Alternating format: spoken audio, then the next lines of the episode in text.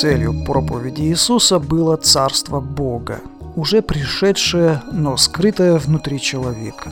По сравнению с количеством упоминаний словосочетания Царства Бога в Евангелиях с аналогичным упоминанием в письмах апостолов, кажется, что апостолы почти перестали проповедовать пришедшее Царство Бога, они, вероятно, посчитали, что Иисус лишь ненадолго покинул этот мир и что вскоре Он вернется, чтобы установить царство в могуществе и славе. Но Иисус не связывал установление царства с идеей возвращения в этот мир. В учении Иисуса царство Бога уже пришло.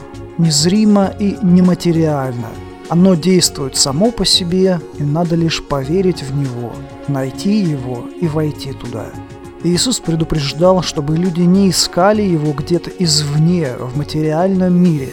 Он говорил, не верьте, если скажут, что царство там или здесь. Ведь царство Божье не от мира сего.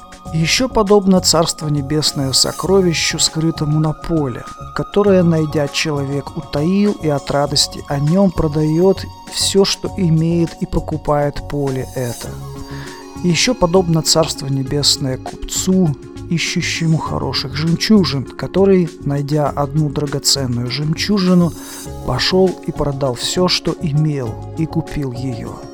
В этих словах, вероятно, видны прежде всего искатели истины, купцы или глубоко копающие первооткрыватели, которые явно представляют тонкую прослойку людей, занятых осознанным поиском духовных сокровищ. В то время, когда большинство людей может лишь дожидаться роста духовного семени, что само по себе, конечно же, неплохо, многие одаренные купцы могут попытаться приобрести опыт нахождения в таинственном царстве Бога сразу и без промедления.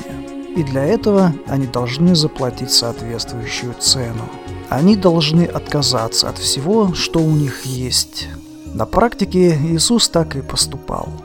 Однажды он предложил богатому юноше раздать свое имущество, если он хочет войти в число узкого круга посвященных учеников.